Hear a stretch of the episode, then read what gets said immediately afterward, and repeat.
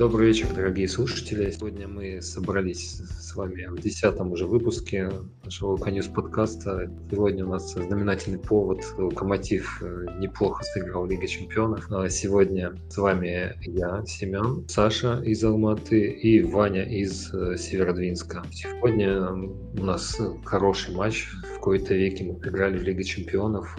Первый матч без Семина. Как- как-то мы ожидали, что будет все намного хуже. И целый большой подкаст записывали, прошлый выпуск, э, где разбирали сильные слабые стороны. Ну, как-то мы даже... Я лично удивлен, что не так все плохо по итогу оказалось. И мы не проиграли, мы, в принципе, сыграли в ничью гостях нашим главным конкурентом в группе. И э, что будет дальше, уже все в наших руках, если можно так сказать. А давайте мы начнем по порядку. Да. Все мы знаем, что Марко Николич тренировал замечательные команды в Лиге Чемпионов, в Лиге Европы он выступал. Как вы думаете, план на игру какой Марко Николич предложил ребятам?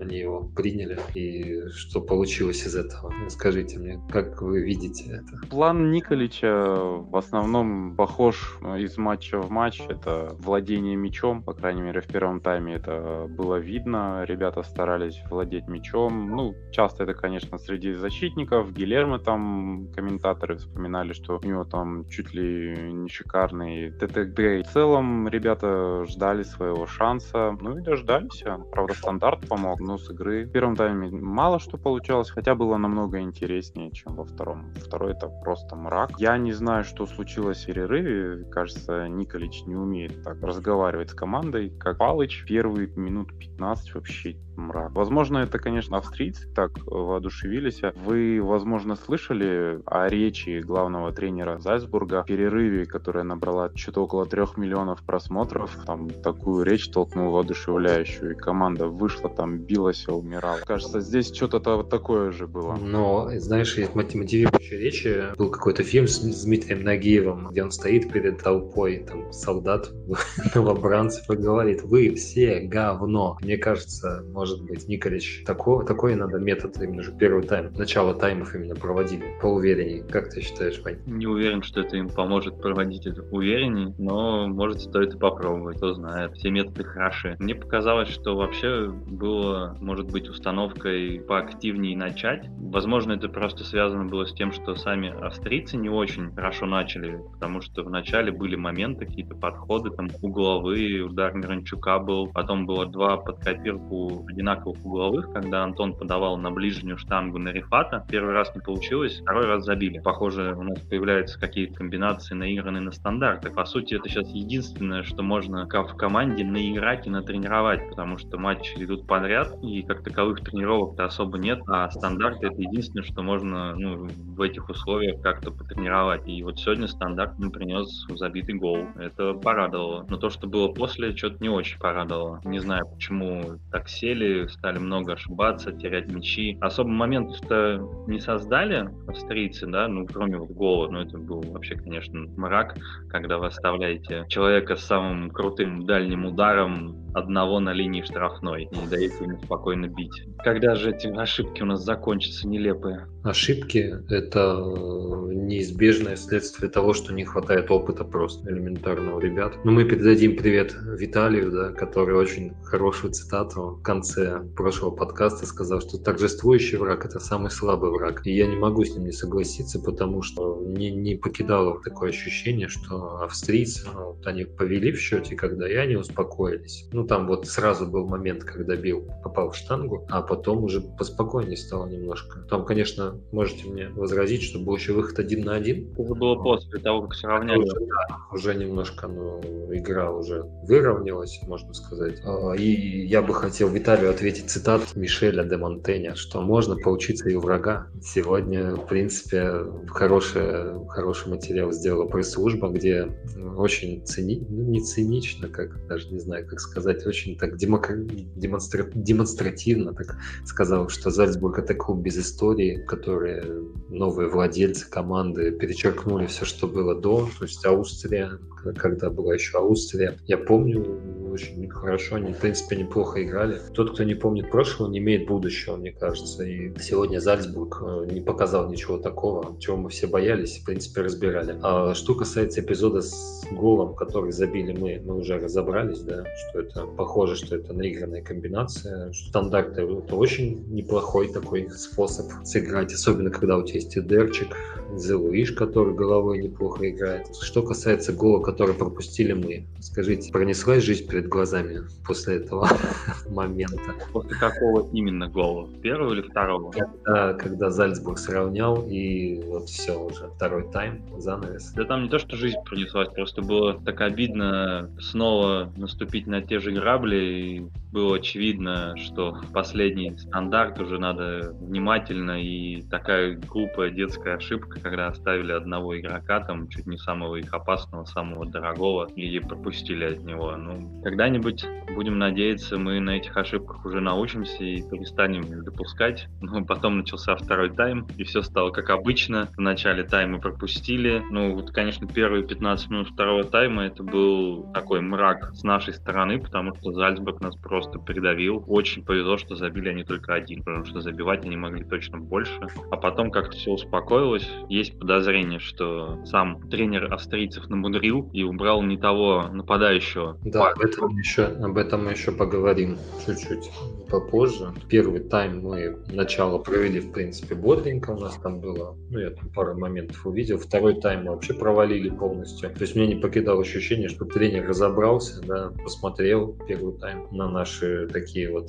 атаки, комбинации, кто куда забегает, и разобрал, да, ребята вышли австрийские, накачанные немножко, заведенные. Конечно, 3 миллиона человек посмотрели эту речь, естественно тут как не заведешься. Там разобрали именно вот эти слабые места, куда начали бить. Так, а мы слабые места, в принципе, все знают, да, наши слабые места. Потом внезапно выяснилось, не так у нас все и плохо. Что ты хотел? Сказать, Ваня? А, был момент в первом тайме, его показали в трансляции, когда крайнему защитнику тренер австрийцев дал указание на бумажке. И после этого как раз игра немножко изменилась. Это уже было после пропущенного гола как раз первого австрийцами. И после этого-то у нас игры по сути не стало. Было, конечно, не так страшно, как в начале второго, но мяч-то они себе забрали. Моментов там не особо создавали, да, но они уже перестраивались-то по сути не после перерыва, а после там 20 минуты. Видимо, уже тогда тренер что-то понял, дал какие-то указания, стали играть гораздо лучше. У нас уже мяч толком не держался, мы, по сути, играли на отбой, только выносы какие-то. Пару передач даже не могли толком друг другу отдать. В итоге это давление принесло свой результат в виде гола на последней минуте.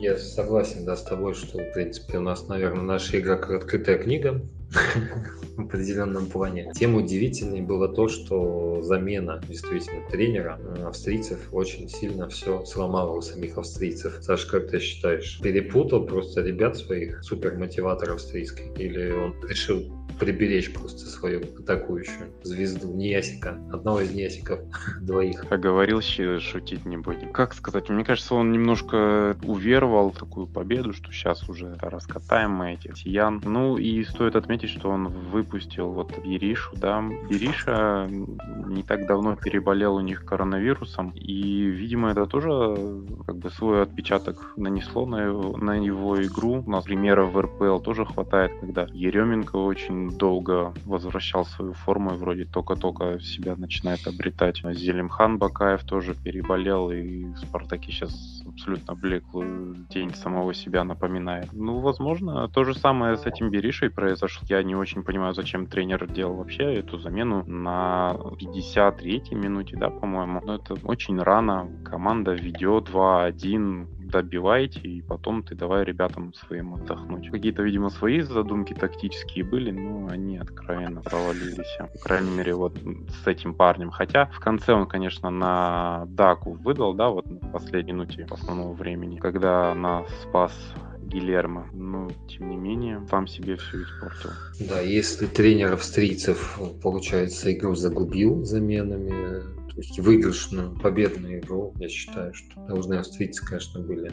Ну, у них было игровое преимущество такое неплохое, которое они могли развить тут же, буквально через одну минуту, по-моему, через полторы минуты попробовали в штангу. Если бы там был третий гол, я думаю, никаких ничьих, наверное, не было бы речи. Но наш, уже ладно, будем его наш называть, Николич, выпустил, получается, всю атакующую линию, всю перетряхнул. Вместо Эдера вышел Зелуиш. Там понятно, что по позиции немножко по-своему. Также вышел Лисакович. Знал ли Лисакович, что он станет героем матча? Конечно, не знал. Откуда ему было такое знать? Но дебют в Лиге Чемпионов у парня удался, и это хорошо. У него вообще есть хороший отрезок. Он забил первый гол в чемпионате, потом забил за сборную, хорошо отыграл там пару матчей в октябрьском перерыве. Сейчас он вышел, забил в Лиге Чемпионов, то тоже очень круто. Я надеюсь, что ему будут немножко побольше доверять и выпускать, может, через раз в старте хотя бы, потому что Смолов пока вообще не впечатляет. Он как бы такой э, вечный игрок старта, который мало переносит пользу. У него был вот хороший отрезок, да, когда он там забивал пару матчей, потом какая-то травма там непонятная,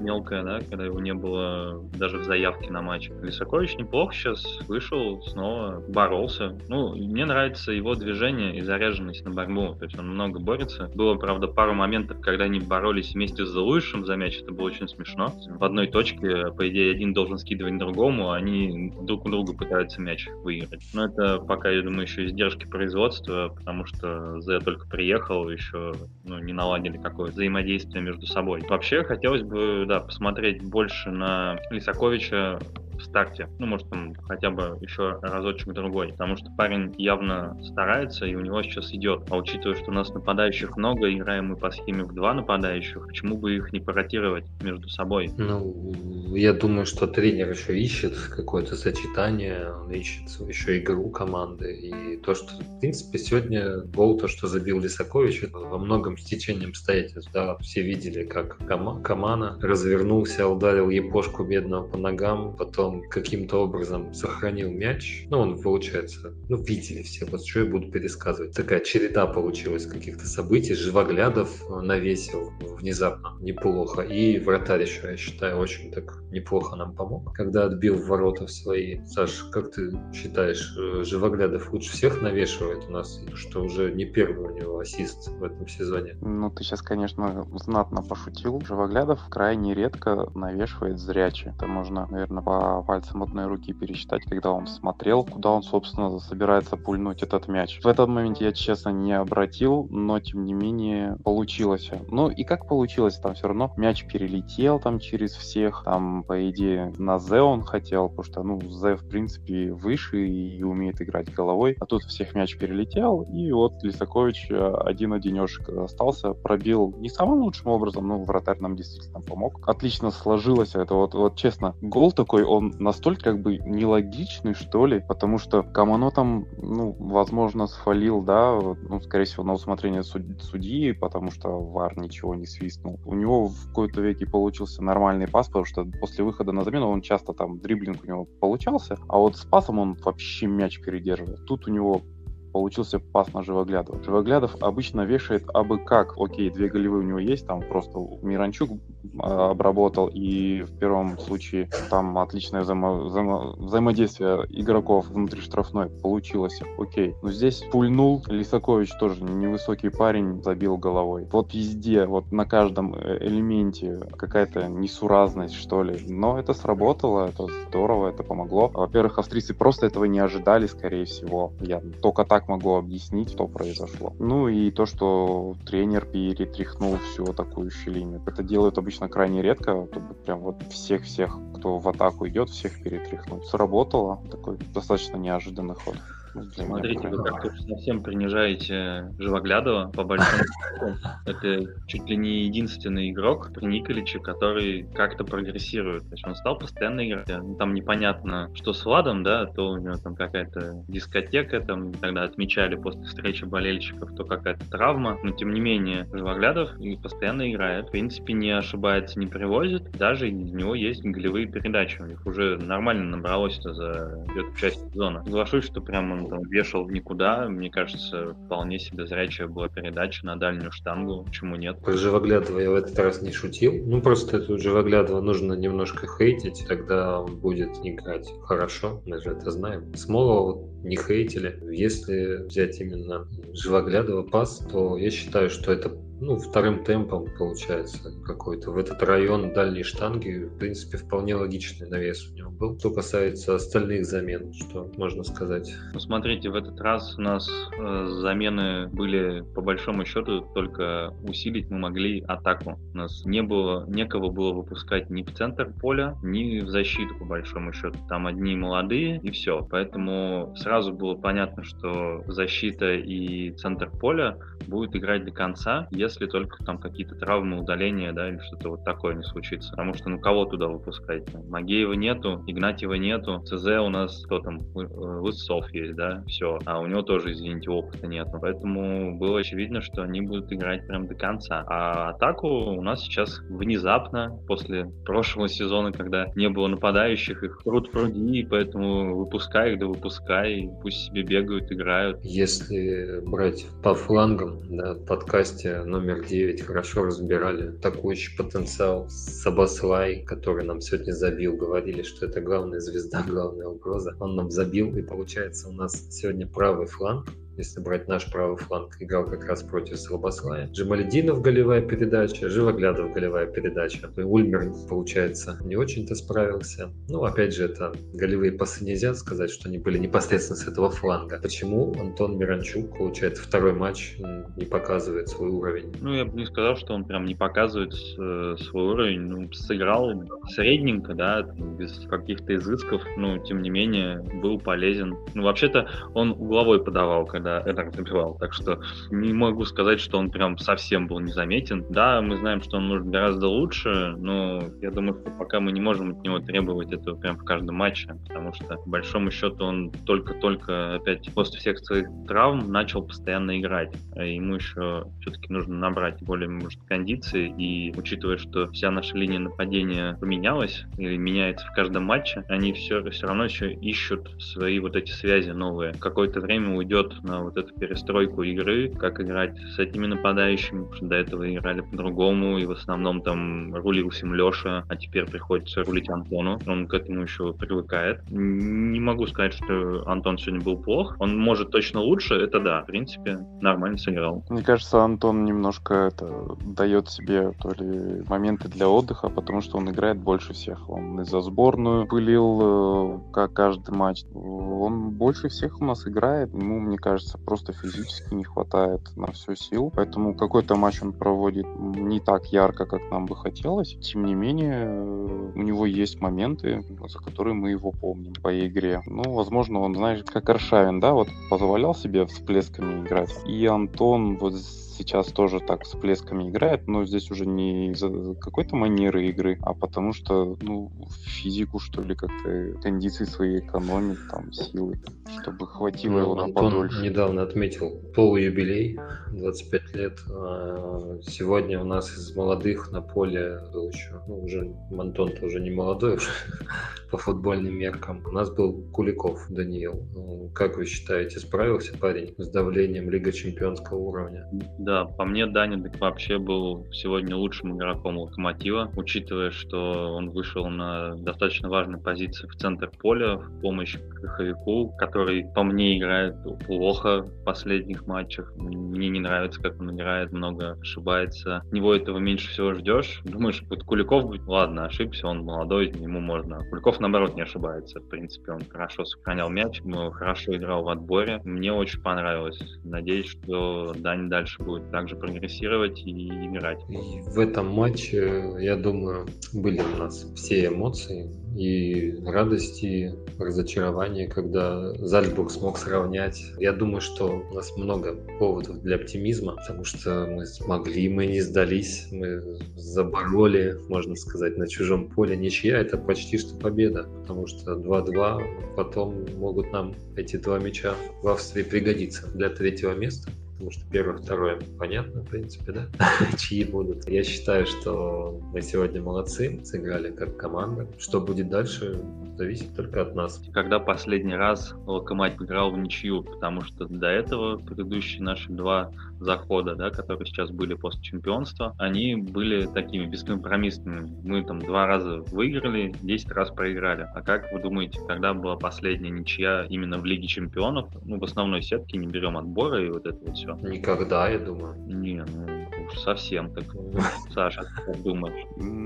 Честно, вот, ну, может, Не, ну ладно, с кем давайте, хорошо кем, как вы думаете, была последняя ничья Локомотива в Лиге Чемпионов? Динамо Киев? Не, мы с ними, кстати, не играли в ничью, мы там, там победа поражение было. Тогда я сдаюсь. С Интером ну, в гостях, когда мы сначала 3-0 дома выиграли, а потом 1-1 с ними сыграли уже не Сантира. А, я думал, ты имеешь в виду, что на цикл вначале, ну, начали с ничьей. Не, не, я имел в виду вообще просто ничья, потому что в ничью-то в Лиге Чемпионов не играли предыдущие два наших захода, а тут вот ничья случилась. А, я вспомнил, мы с Рапидом тогда, по-моему, 2-2, да, сыграли.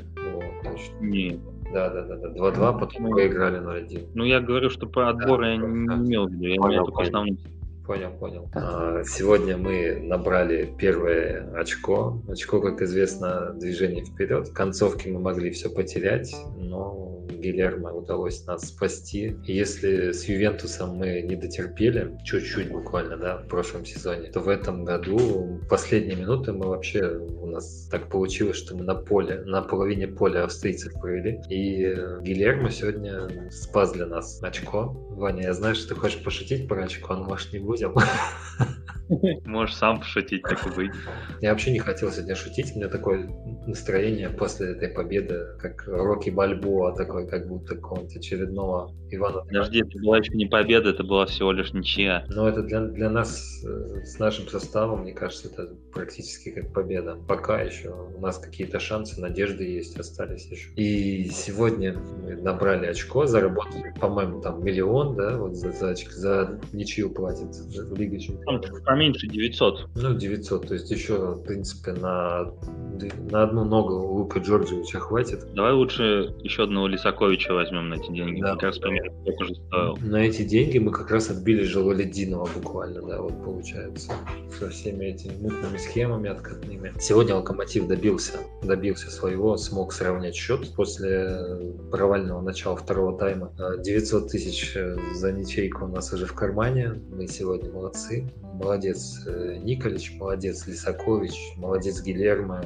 ничего не могу добавить. Если бы победили, это был, конечно, супер перформанс, но ничья тоже очень хороший результат. Всем спасибо за прослушивание. С вами были Семен, Саша и Ваня. До новых встреч на Loco News подкасте. Э, и для наших слушателей мы хотели бы запустить такое небольшое голосование. Э, вот сегодня в центре нападения вышли Смолов и Эдер. В принципе, у нас сейчас нападающих много. Как вы считаете, если бы в старте вышли другие нападающие, кто именно?